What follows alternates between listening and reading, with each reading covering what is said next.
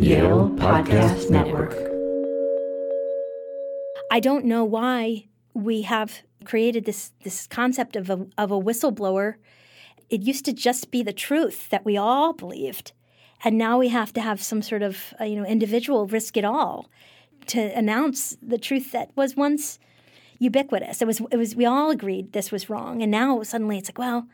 Maybe there's some other way of looking at it. There's no other way of looking at toenails in your ham. I mean, that's just gross. When did we start to have a dialogue about an acceptable amount of feces on our food? I mean, there's no acceptable level.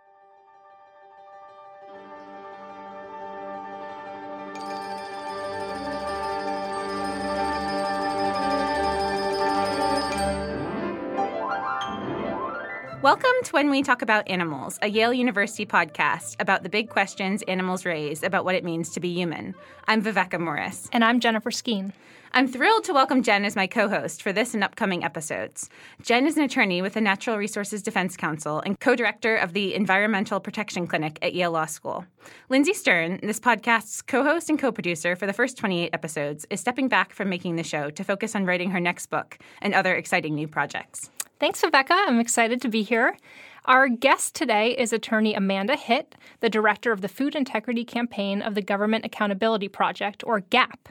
Based in Washington, D.C., GAP is one of the nation's leading nonprofits dedicated to whistleblower advocacy and protection. Many of the biggest headlines in recent years, the impetus for Trump's impeachment, the coronavirus, mass government surveillance, lead laced water in Flint, have shared a common element whistleblowers. In each of these stories, the public learned the truth because individual men and women spoke out about hidden wrongdoing by our government or corporations, often at grave personal cost.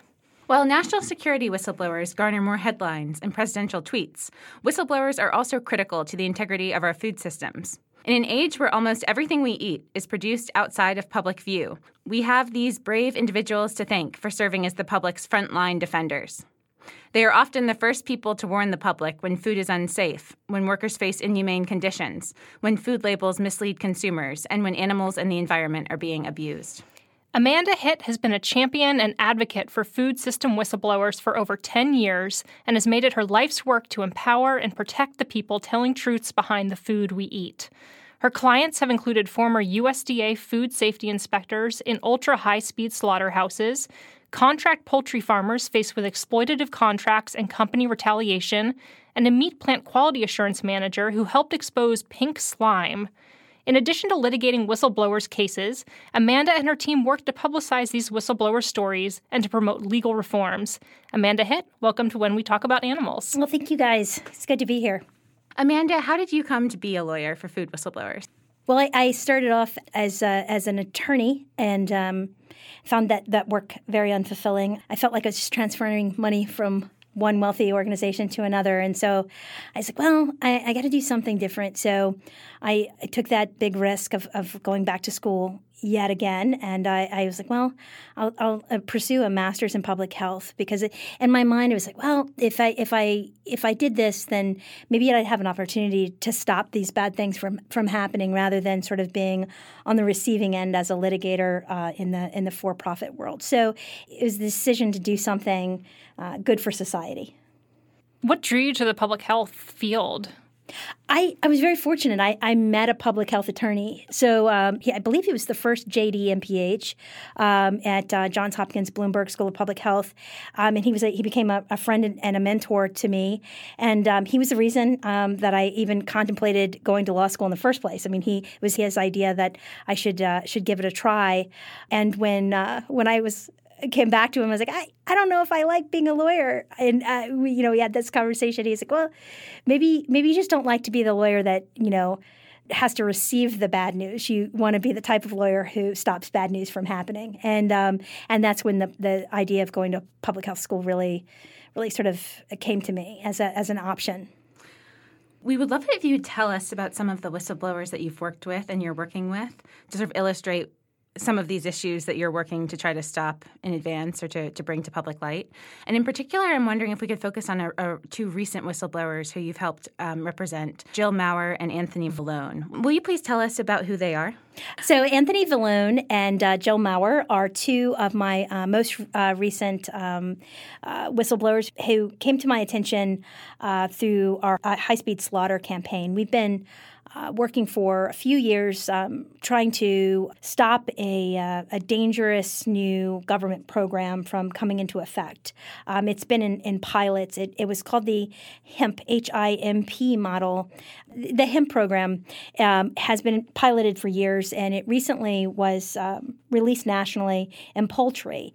And our organization immediately started working on the next the next big high speed slaughter model, Push, which was we, we had good reason to know was going to, to move toward pork. So we started a campaign and um, uh, made ourselves available to federal uh, meat inspectors who had uh, had raised complaints um, about this new hazardous new system uh, that was not only um, in their mind compromising the safety of our food system, but also compromising the safety and, and welfare of our workers, and also um, compromising um, really uh, the welfare of the animals as well. As a matter of, just thinking about it, it's um, I mean we're we're talking about a matter of, of um, like a minute or two to inspect an entire pig, and uh, these sort of blurring speeds of imagine these giant um, animals moving you know down these conveyor belts and at breakneck speeds and and one inspector uh, being in charge of, of making sure that that animal once was was transported safely slaughtered effectively and then is also responsible for the pathological uh, components of that animal making sure that the food is actually safe to eat. It's it's certainly not humanly possible but we'd also like to express rather that that it's not humanely possible either. So so it, it it, it's a it's an animal welfare issue, but it's it's very much a consumer issue as well.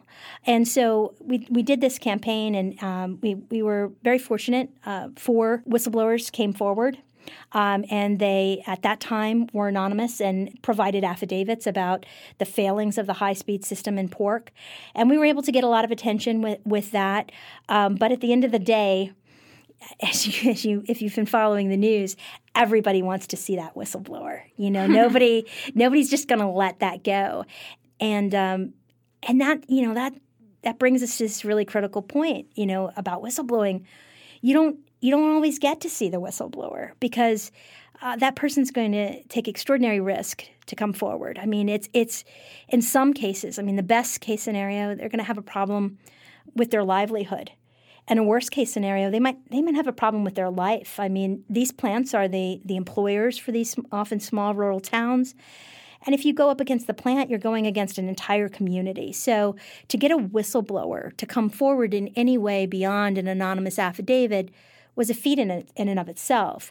Uh, and we were we were able to to work with one woman, Jill Maurer. She's just a, has extraordinary courage, and uh, she uh, met another uh, meat inspector at her plant, a younger person, and he hadn't been there very long, and was um, just became completely aware very very quickly that there was something really wrong with these high speed slaughter plants, and he joined uh, Jill in coming public. And the two of them uh, were recently um, uh, featured on uh, NBC and on Morning Joe, and and their story has has become quite public and is actually making international news as well.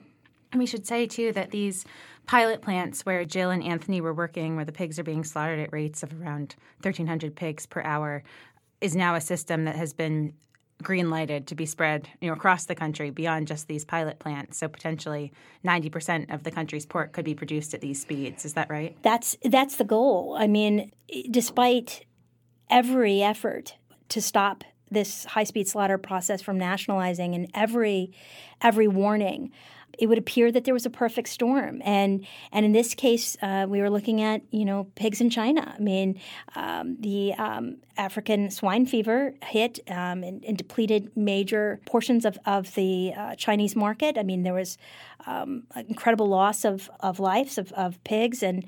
Um, the U.S. was there, and, and it was there with high speed slaughter, and, and it just there it was. So even after years of protest, one crisis um, and and you can see how how some things changed. and now we're looking at a nationalized program. I mean, we're we're staring down that barrel of a gun. Fortunately, um, I guess there is good news. There are there are lawsuits. There's a there's a few ac- actually out there because there's so many entry points. Um, to uh, or so many so many avenues where things could go wrong with high speed slaughter. There's several entry points for um, for litigation, so you can take an animal welfare perspective, a worker rights perspective, and and even a, and a food safety uh, perspective as well when when you're challenging this legally. I'm just going to read part of one of the affidavits that GAP collected from longtime USDA food safety inspection system inspector about the impacts of HIMP so listeners can understand the gravity of what these whistleblowers are seeing and reporting to the public. And so here's a brief quote from it. Under HIMP, inspectors keep track of both food safety and food quality defects. When a product has a food safety defect, it is not safe for human consumption and is to be condemned. Defects that aren't necessarily unsafe for consumption but would be unappetizing for consumers, such as toenails or hair, are considered other consumer protections, OCPs.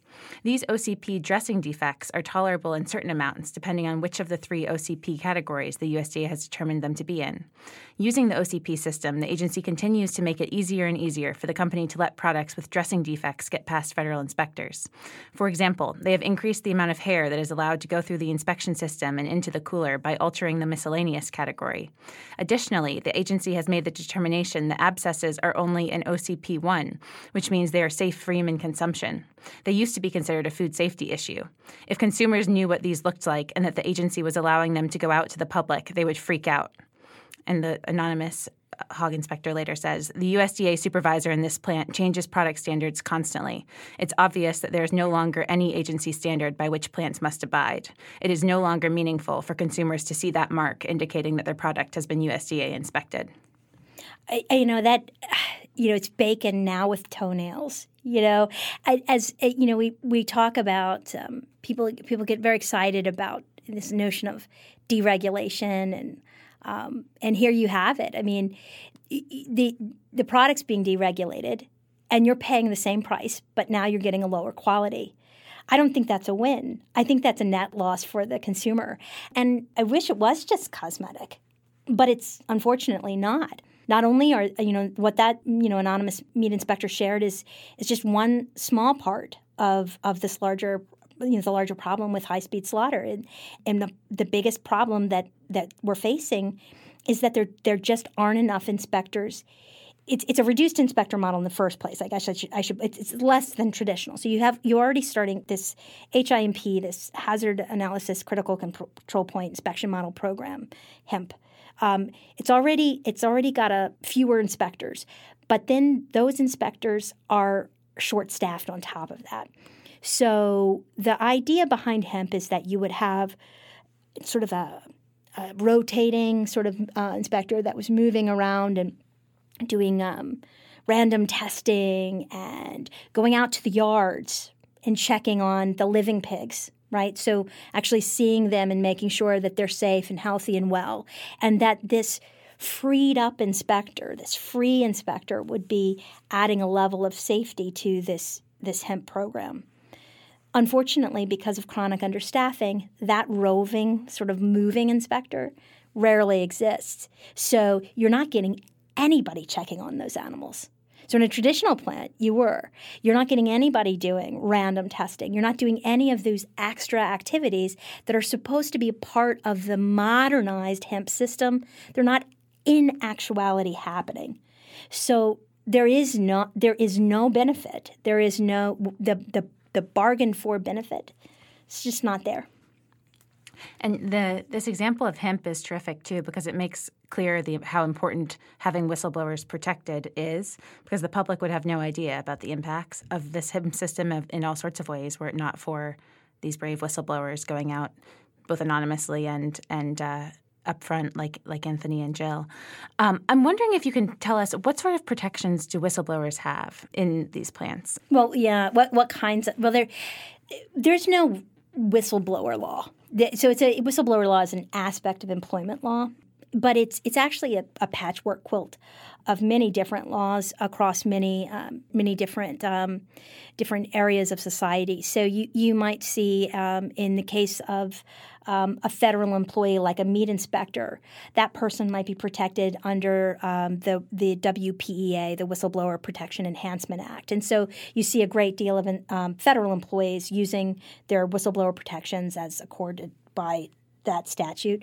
But then if you were a private employee and an FDA regulated um, scenario, you you would actually be protected uh, under FSMA, Food Safety Modernization Act. That has a pr- provision, and so I can go on and on and on about uh, each different sector having a provision.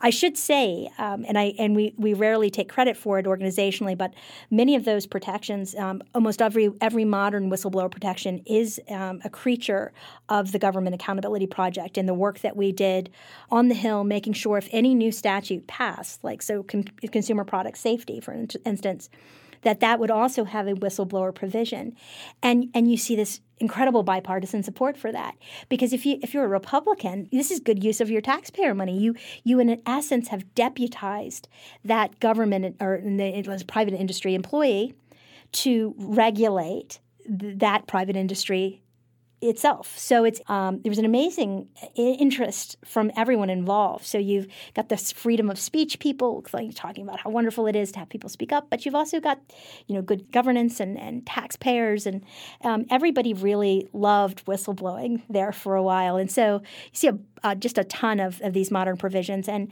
um, that's um, largely thanks to a gentleman I and the founder, one of the co-founders of the Government Accountability Project, um, Tom Devine. So I should give him some credit. Uh, it's a um, Food Safety Modernization Act is is ANASP is one of one of his his creatures. So um, we're able to cover. I mean, eighty percent of food is is uh, regulated by FDA. So if you think about the power of of that, it's it's pretty impressive. Yeah, and it does sound like there have been, you know, really incredible strides made largely as a result of your work. But at the same time, there's there still is this very much patchwork system where a lot of individuals can fall through the cracks. What sort of work uh, are, are you, GAP, and FIC doing to address some of these issues that, that remain? Well, I think it's you always have to know your rights. It starts with that. Um, I think a, a, you know a well-educated um, populace. A, you know, if you have employees who know their rights, then they, they they'll access them, even when it's very difficult and they risk a lot to do it. Um, the, the first barrier that you have to cross is, is are they even aware that they do have um, an ability to speak up? In, in the case of food, that you're going to see all kinds of waste, fraud, abuse, and mismanagement. But the number one thing you'll, you'll probably see is, is a threat to public health.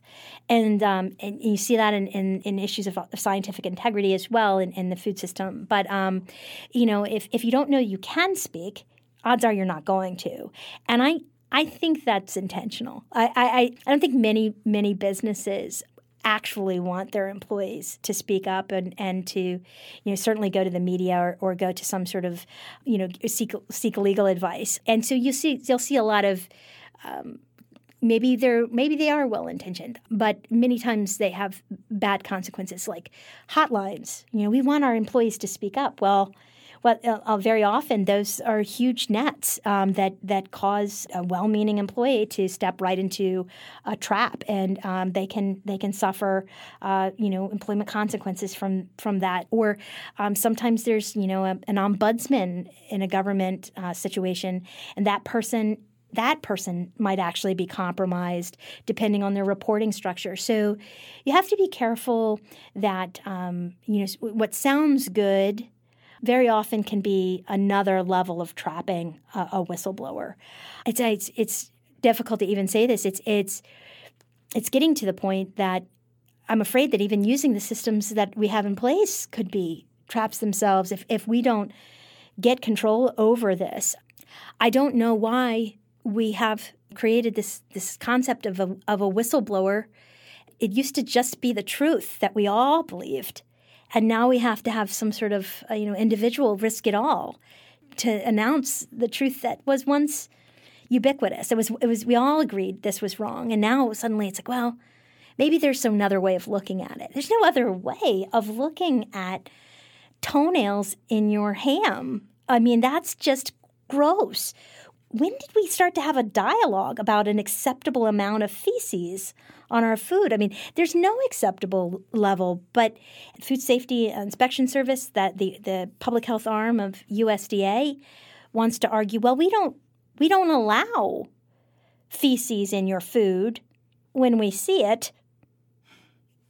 Well, but you're not looking anymore. No, we're not. We're not looking anymore. But when we see it, we're your public health. You know, we're there for you. I mean, come on. I mean, what's happening? Um, I mean, that's the that's the kind of whistleblowing we're talking about.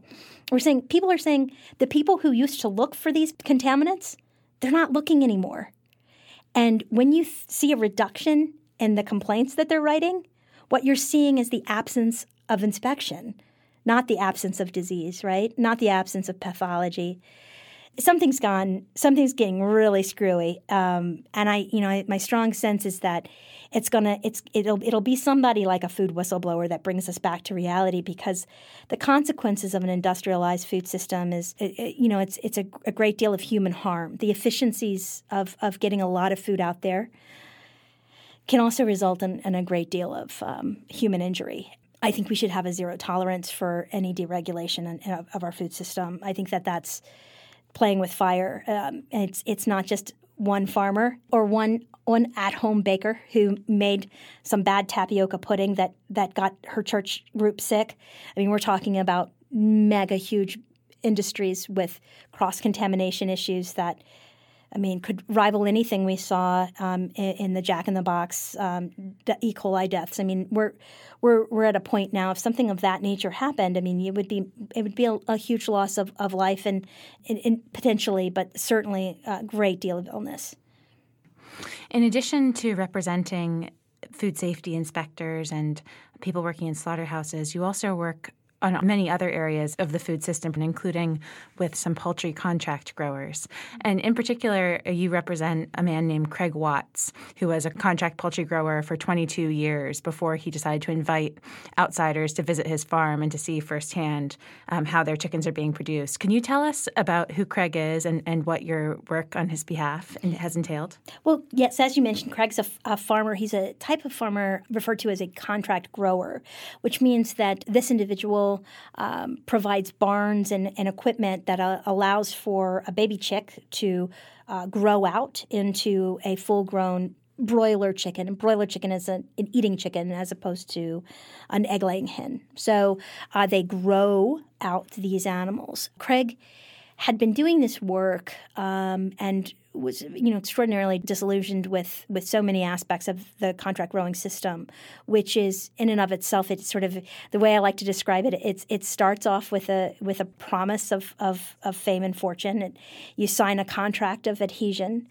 you oversee a process that is you know a threat to your your traditional notions of integrity and on how farmers sh- should uh, relate to their animals and, and to their the food that they produce, and then it culminates with horrible retaliation and ultimately the, the decay of, of rural communities. I mean, it's the contract growing system in and of itself is uh, is is a virus, uh, and it, it's a it's a plague on our our sense of uh, commonly held values and beliefs and, and the way that, that animals should be treated and also the way human beings should be treated. So Craig was Craig was already not happy with this this virus that had affected his North Carolina community and his fellow farmers. But one day he, he just got to be too much for him. He saw an ad. His integrator, which is the his the company that provides chickens to him for, to to grow, Jim Perdue was walking through the the barns showing all these happy chickens and how they were antibiotic free and um, everything was good and well and Craig just had enough, and he said, "None of that is true. Those aren't what the, what growers' barns look like. No growers' barns look like that that commercial." And he contacted um, an organization called Compassion World Farming, which is, goes by CIWF, and they brought out a camera crew, and he did an unthinkable thing. He let people see just how how bad it looks inside of one of these barns. And your knee jerk reaction should be, well, it's his barn why did he let it look so cruddy? And that actually brings about that whole conversation about just how bad the contract growing system is. The reality is, this farmer had no choice but to grow these birds in this way. His independence and self determination are completely lost in a contract growing model. I mean, he, he, this farmer Craig, he he did only what the company told him to do. He had a flock supervisor.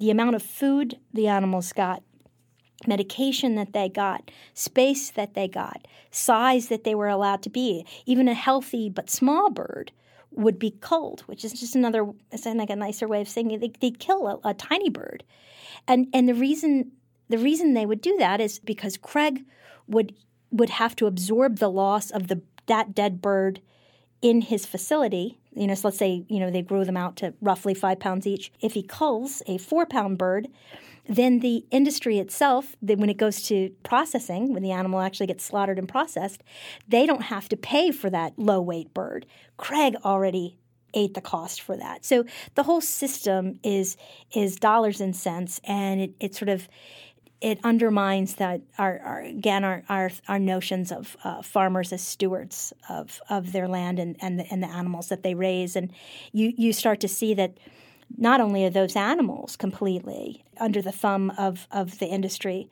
but that farmer is too.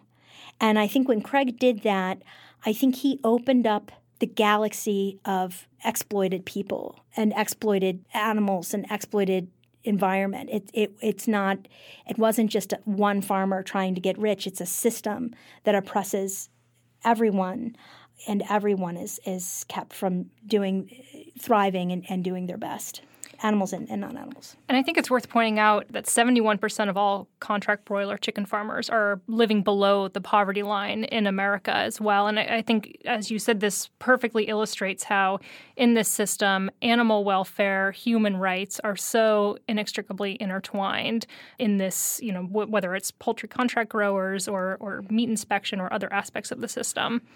I don't know of any anybody who can say they're oh that the plant was horrible to, to animals but great to the workers. I mean every, all the workers were so happy. I don't know why they kept kicking the dairy cows but the workers were so happy. You know never.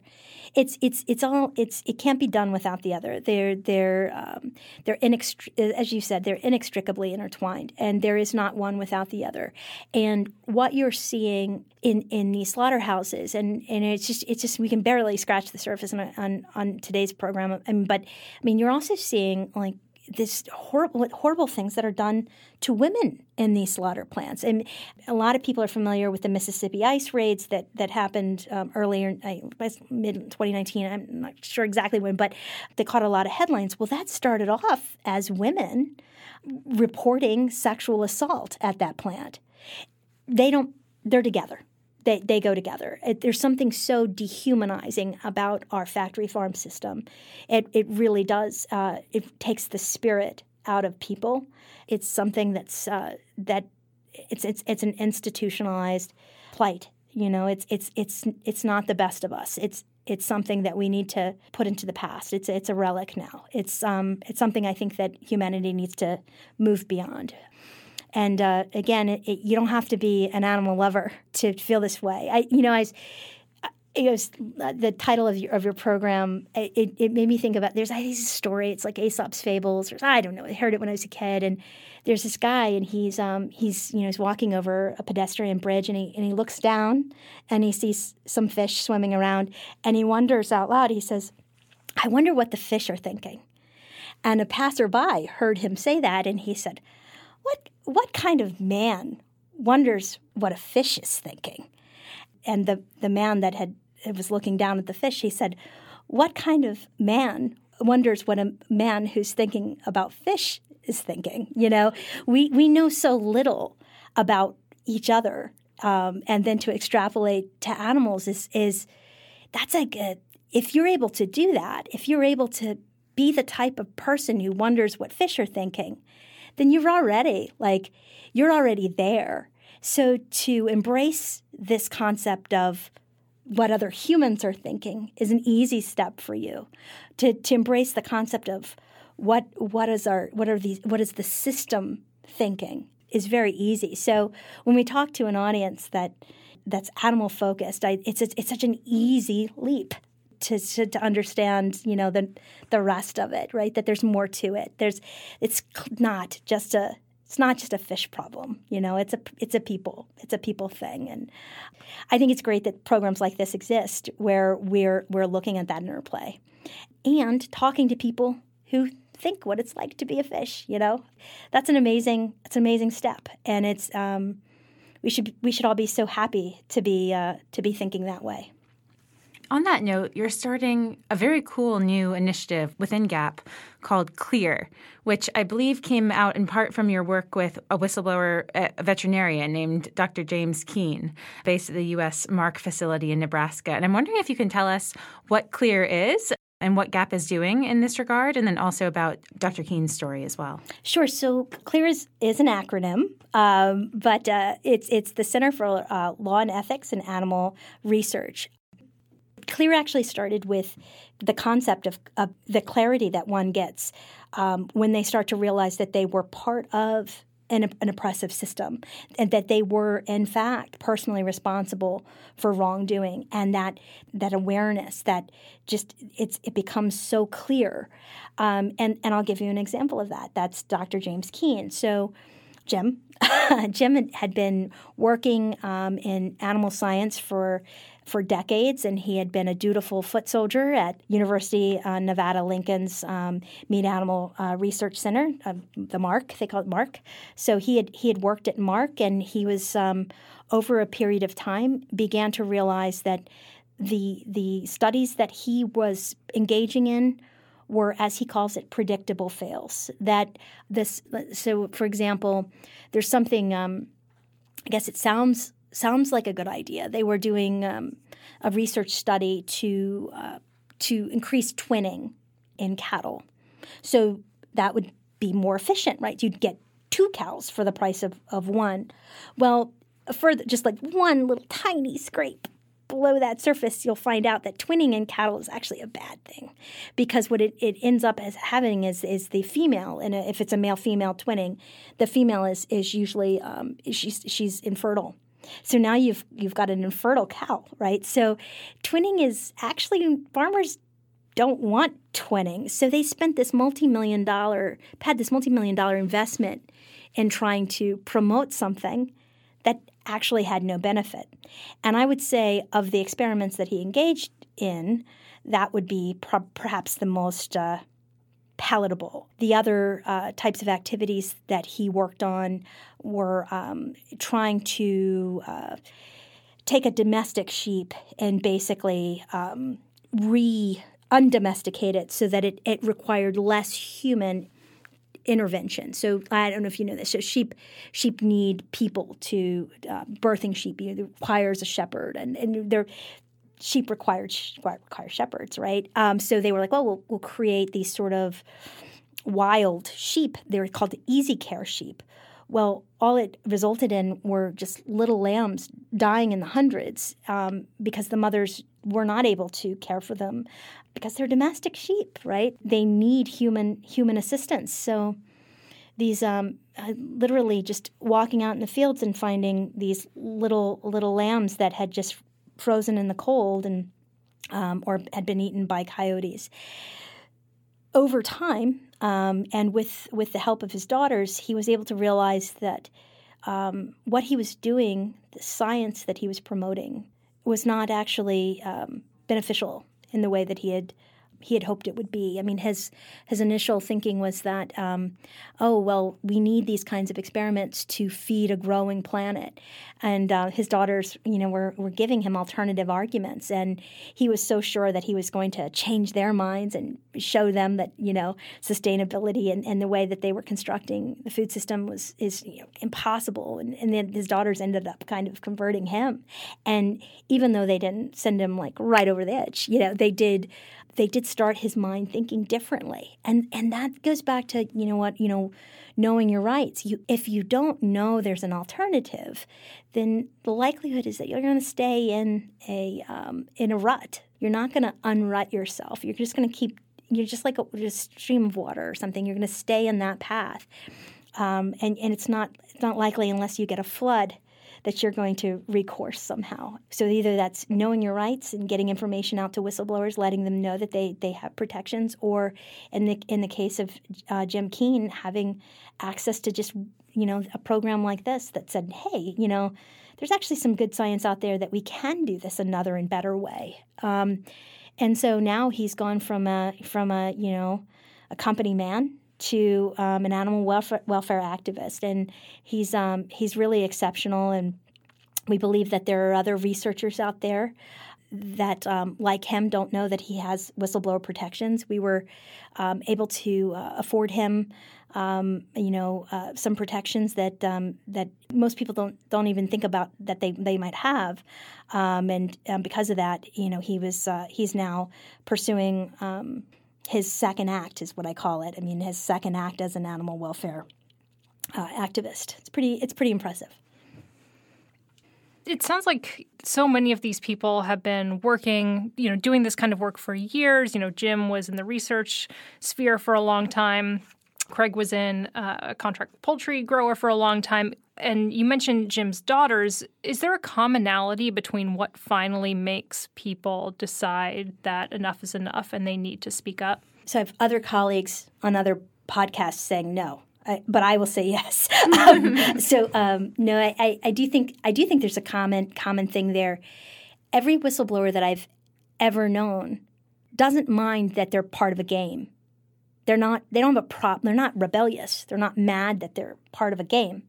What they're mad about is that somebody stopped following the rules. And that's a that's a different mentality. So I'm I mean, somebody asked me, Well, you're you a whistleblower? And I'm like, I'm just more like a rebel. Like, you know what I mean? I just I just I like see authority and I I'm mad like I have a problem with it, right? But um but whistleblowers, the ones that I know, ideologically are more conservative people. They're not um, they're not causing conflict. They're just doing their job. They're just playing by the rules. It was the outside structure that didn't keep their end of the bargain. That's where the conflict started. It was none of the. I mean, look at that. How can you be 22 years doing this? You're not a. You're not stirring the pot. You're not causing trouble. Something happened to you. Like uh, someone came knocking on their door, not the other way around. In fact, extraordinary. Like I think 75 to 80 percent of all whistleblowers they always blow the whistle within the chain of command. They don't run to the media. They go to their supervisor first, and and for reasons that are, I mean, they're they are myriad. But I mean, one of the number one reasons that if you ask a whistle, well, why whistleblower, why didn't you come forward earlier? They were like, well, it was so awful. Surely other people had gone forward. Like it's this, the mentality is, is it's not what you think. It's not that they're unwilling. It's just that they were like, well, it was so awful. Surely somebody somewhere had already brought this to their attention, and nothing was being done. So it's it's it's it's an interesting. I, I do think I do think that that thread of playing by the rules is is really paramount there f- for why people come forward. It's it's because they just it, it, they didn't have a problem with the system. They had the problem. The problem was with how the system was behaving. That's interesting. I was reading part recently of the book Crisis of Conscience by Tom Mueller, in which he interviews some 200 whistleblowers about, about what they did and why. And he writes very similarly in all sorts of industries that they think that they're saving the company from a PR nightmare or from um, some serious human harm. And so then they go and report it internally or, or externally, and soon they have retaliation of some sort and they're kind of disabused of this initial notion. Do you see that people then sort of become more rebellious and questioning of the system once they've reported it and faced this blowback? Well, you know, after the retaliation, I, I mean, they're they're not they don't go out, you know, they're not cruising for a bruising. You know, they're not trying to, you know, uh, speak out and get beat down, speak out and get beat down. Eventually, they find their way to a lawyer or or to media outlet or, or something, and and they they stop that blind loyalty to the corporation. And, you know, like, like you said in, in the in the book, it's saving yourself from a PR. Or, I'm going to save the company. Surely the company doesn't want this to get out. Like I'm gonna I'm gonna let them know that there's this product is tainted or any number of different things, right? So, but eventually they will see that the company is does not have their best interest in mind, and they will they will fight back. And um, and I think that their their stories are among the most compelling. I mean, I think the story of someone who did nothing but dutifully serve their their employer and when faced with a crisis of conscience, speaks out.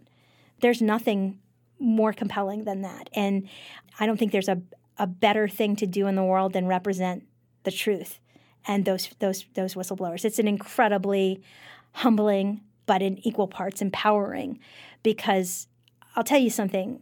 I've witnessed horrible, horrible outcomes as as a consequence of, of whistleblowing with regard to not the public's health um, that that benefits, but with the with the person, the whistleblower themselves. I mean, they take this huge personal hit. I mean, Jim Jim Keen, who we talked about earlier, he his his wife, you know, he he did he, they divorced as a consequence of his whistleblowing, and I mean the FBI, you know, uh, investigating them and, and all of the consequences, and, and it and it caused it was the demise of, of his marriage, but and, and that's just one story. I have many more, but not one, not one whistleblower, not in the 12 years of my doing this has ever said if, if, faced with the opportunity to do it again, when they're asked if they would, every single one says they would because they value the integrity of, of that system. They value the rules.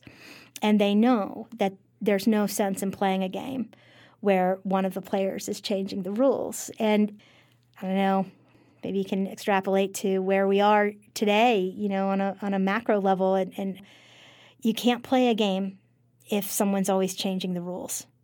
If up becomes down today and down becomes up and left becomes right, then we just simply can't play this game, and and something uh, something's got to give. So, I think whistleblowers are the are the you know they're the barometer of, of what's going on. I mean, I think you're going to see more whistleblowing because you're going to see this this you know random act of truth telling um, in a world that's gone upside down. There's going to be somebody who's like, wait a minute, that's not how we play Monopoly. You know, that's not how we play chess. Like that's not the way it works.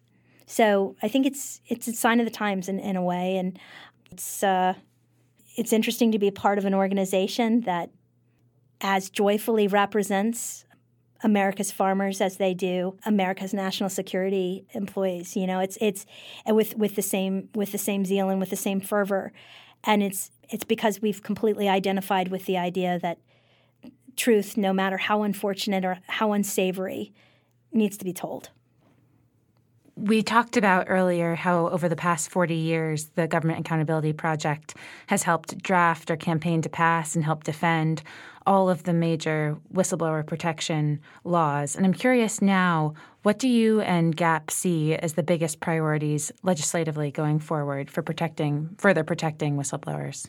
Well, I think I think it's it's just moving everything into that gold standard. You know, anything from um, you know from jury trials and um, access to courts and um, and making sure that all of the provisions have some some baseline, some sort of now that we have them.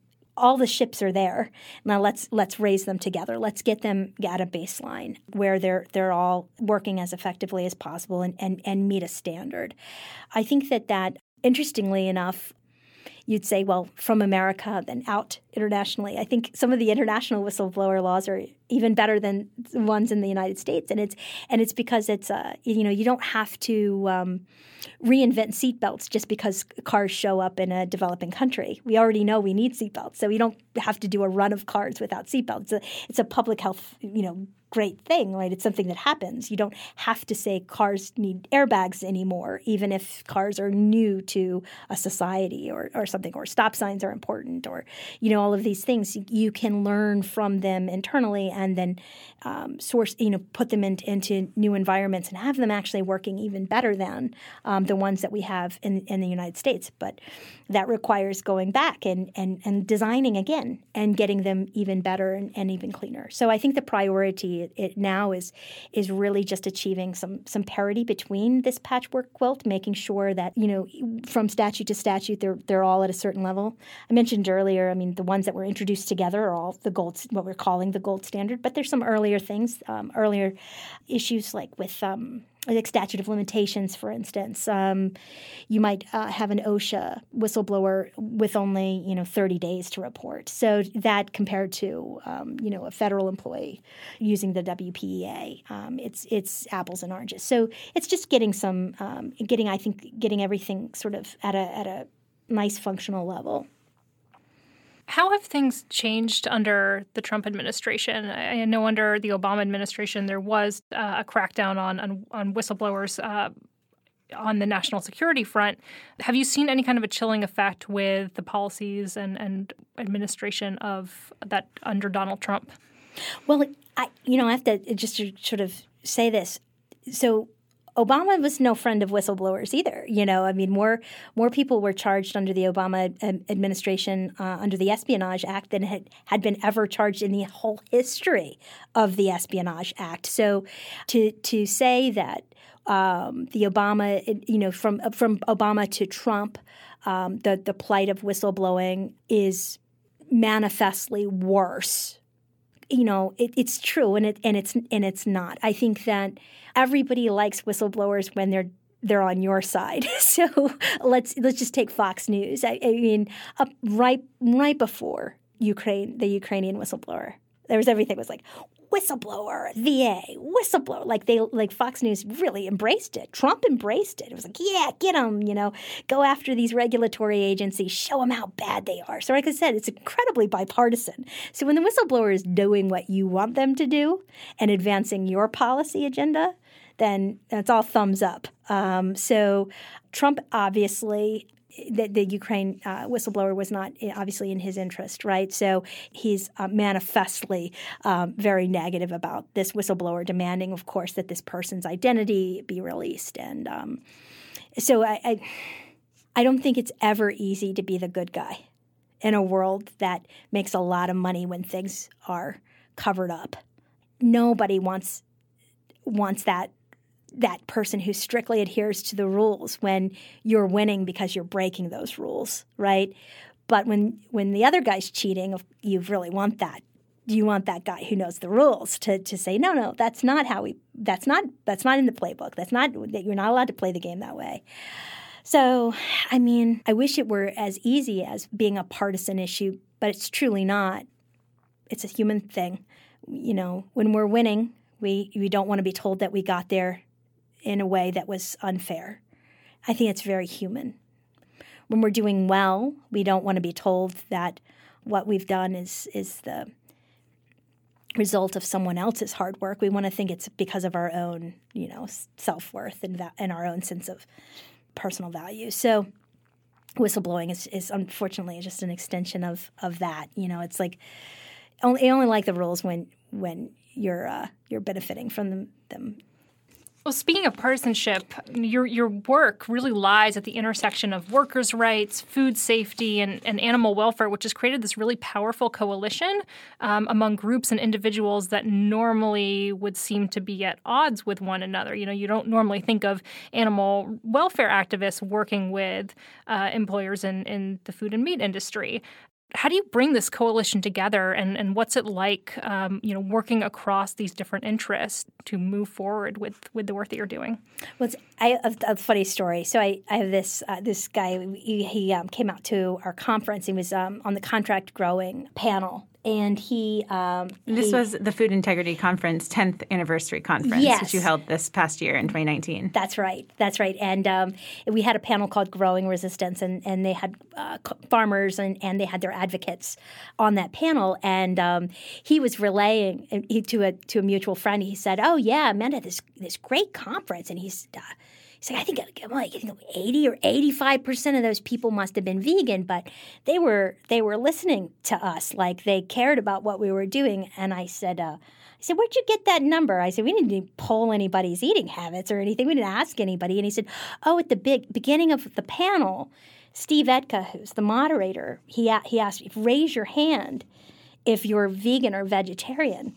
And he said, I'd say about 80 to 85 percent of the people at that conference raised their hand. I said, I said to the guy, his name is Tyler. I said, Tyler, I said, they raised their hand because they'd heard the, the three panels that had come before. And after hearing how awful animal agriculture was, they were not going to not raise it. They were like, I'm vegetarian today. I, I, promise you that. You know, I said, that's, that's, I mean, so even if you're like a diehard labor movement person, after you hear these stories that are just so reprehensible and so inhumane on so many, so many levels, like at least for a moment, you're vegetarian. I, I, for a moment, you're vegan. You know, it, it and so I, my point with that is I, I think that on, there's a point at which everybody can recognize that things are just so so bad that the system can't be supported. And the, the real question actually comes is that a personal responsibility issue or is that a political thing? Should we be, you know, what we what how should we approach this? I think the general agreement is everybody knows this is not good, right? And I I, I think that the the fact that bacon tastes good is immaterial, really. Like, okay, if it's sure, you know, cheeseburgers taste good, bacon tastes good, but the pure import of the information, you know, just what you're receiving, like what you're what you're hearing about factory farming, how it how it hurts people and animals and the environment, and really like our common humanity. Like it, it, it depresses our our common humanity. I mean, in light of that, I don't think anyone can disagree that we need to change the system. The problem becomes really like figuring out is that my personal responsibility or is that is that uh, is is that should the government be doing something you know and so that's the only disagreement. But I, will tell you, I, I, promise you, at my conference, there were not 85% vegans there. there were vegetarian. There were some converts that happened in that moment after seeing, you know, and hearing about about some of the, the problems with the system. But it was an incredibly powerful conference because you had such a diverse group there too, mm-hmm. and that you could easily have had that conference without certain groups represented. So you had the contract poultry growers facing these unfair contracts and exploitative payment setups, and then you have environmentalists concerned about the climate change impacts of the meat industry, and animal welfare people focused on on the animals, and journalists and academics and whistleblower protectors and public health advocates, and this whole array. And the whole conference would have been, um, you know, immensely interdisciplinary or interissue, even without any one of those individual groups, without the animals say. But um, I think it's a real testament to the importance of organizations like GAP that see all of these things as being interrelated, not just philosophically and theoretically, but also practically, and building a coalition coming together. Is very inspiring.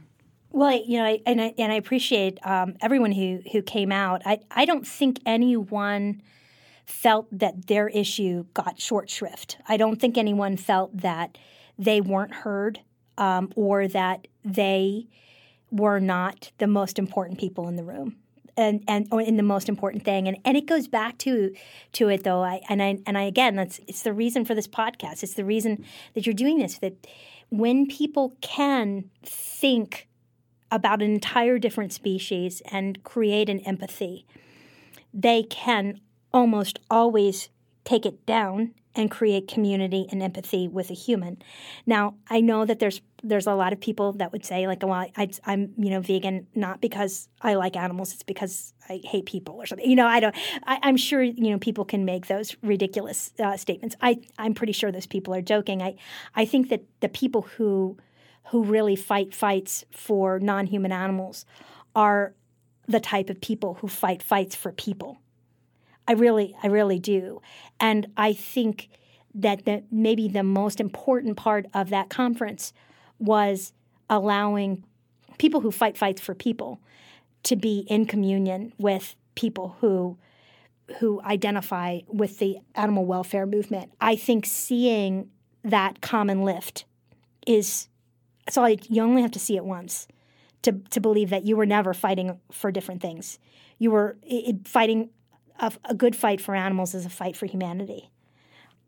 I think we just need to see it that way and, and stop seeing it as a it's not a separate separate fight. It's it's a it's a it's, it's it's an empathy that certain people have and it's something that I think the best of us recognize as a as a good and beautiful thing, um, and certainly not in any way a, a, a conflict. Well, Amanda, I would be remiss to finish this podcast without first asking you to tell the world about Bacon Defender. Oh my gosh. Which is one of many examples of ways in which you not only go about your work with incredible expertise and vision, I think, for ways to, to bring these issues together and to move things forward for whistleblowers productively, both those who have already blown the whistle and those who will in the future. But you also do it with tremendous style. And Bacon Defender is one one example of that. Will you tell us what that is? Well, Bacon Defender um, was a was just an idea that we that that we had. It was uh, based off of of the line speed campaign and um, how the absurdity of anybody being able to identify and like it, in the case of chicken and um, an, a defect in one third of a second, and um, and and in pork, you know, it's like eighty eight pounds per second. It's a ridiculous absurdity. So um, the concept was, what if we made a game of it? And um, so we we have this um, sort of this old school game that we created where little emoji poos uh, come out of uh, Trump's head, and then you are a hot dog shooting at the poos and you can you you get points for shooting the poos. You you, you get extra points if you shoot, shoot a corporate lawyer um, that's also coming out of Trump's head. But then I started thinking, I was like, well, I don't want to. You know, we've got a lot of uh, people that support us that are vegan and vegetarian. So we, we created a, a, second version of the game. It's it's part of the same gameplay, but you can switch to vegan mode, and at that point, then you are an eggplant shooting at the poos coming out of uh, Trump's head. Um, it's actually it's it's fun. It, it, it's it's it's manic and crazy, and you're you know you shoot your, you use your little space bar to shoot at things, and it's a lot of fun. You can find it at foodwhistleblower.org under our uh, high speed uh, campaign, our high speed uh, lines uh, campaign. But if hold on one second, hold on, I have something. I have something. Let me just, let me just one second. Okay. so I, I, brought you guys something. I just, I mean, I, this is this is another campaign that we're doing. So yeah, this is um, this is um, I'll let you describe what you're getting here. This is part of our snap back, clap back. Um, our growing resistance campaign. What you're looking at is um, sort of a John Deere hat that um, that is. Uh, we have all of our our, uh, our, contract growing farmers wearing the growing resistance uh, caps. So it kind of kind of has a little MAGA hat feel to it, but it's also got this really cool farmer John Deere thing. So I thought it'd be fun if the people at, at Yale also and, and were part of the snapback, clapback, and uh, snapback is a style of hat for for the the hipsters among. Your, your listening audience, or those who are not hipsters who needed to know. But um, so the snapback, clapback is it's a little lovely green hat. So you can find that also on our um, our website. It's just a, a, fun way to add a visual effect to uh, people who are um, unhappy with the current state of contract growing and uh, want to be part of what we're calling the growing resistance. So I love it. I will wear this while I'm playing Bacon Defender and shooting eggplants and poos at, at Trump's head. Oh, you'd also you know give it to your favorite hipster. Let's start trending the the growing resistance. So, but it's a lot. Of, it's fun, and I I um I was I was uh, I, I actually gave some of these to some uh, producers from 60 Minutes. I, I think it's gonna I think it's gonna push the envelope. Sometimes you just need just need a John Deere hat to get your point across, or or or poos coming out of Trump's head to get your point across. But you have to do something. It's a little bit different because um, you know there's a lot of competition for people's attention these days. And um, if if a, a fun little game, it, it actually we got over four million views on that. It was not it was not a super expensive game. You can see it. It's it's done in the classic sort of Nintendo 64 16-bit graphic style. It was not a huge effort, but it was a lot of uh, but it, was it became kind of a labor of love and a lot of fun. And um, you'll even see Rosie O'Donnell in the game. You can you can you can even play with her. Like there's lots of there's lots of stuff going on in the game. So and um, and these these hats. You should you should see our farmers wearing them. They they love them. So hopefully uh, Yale will, will love them too. Oh, we certainly will. To close, Amanda, we ask each guest to recommend a couple books or films or other works to listeners that have influenced how they think about animals.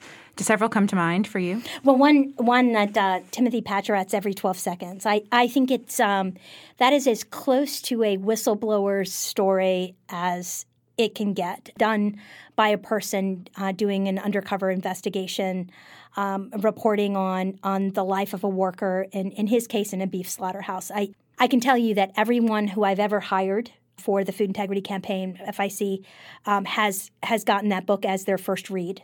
So it's I said this is this is what it's like to be a whistleblower. So I think yeah, his his narration is is brilliant, but then his philosophy is spot on. So I, I, I highly recommend that. Well, terrific. Amanda Hitt, thank you so much for joining us. Thank you. Thank you too to Ryan McAvoy, the Yale Broadcast Studio, and Daniel Block for their work on this episode. When We Talk About Animals is sponsored by the Law, Ethics, and Animals program at Yale Law School and the Yale Human Nature Lab. We would love it if you would subscribe to When We Talk About Animals on Apple Podcasts or Google Podcasts. Write us a review and check out our website, whenwetalkaboutanimals.org, where you can find more about Amanda Hitt and her work. Thanks for listening.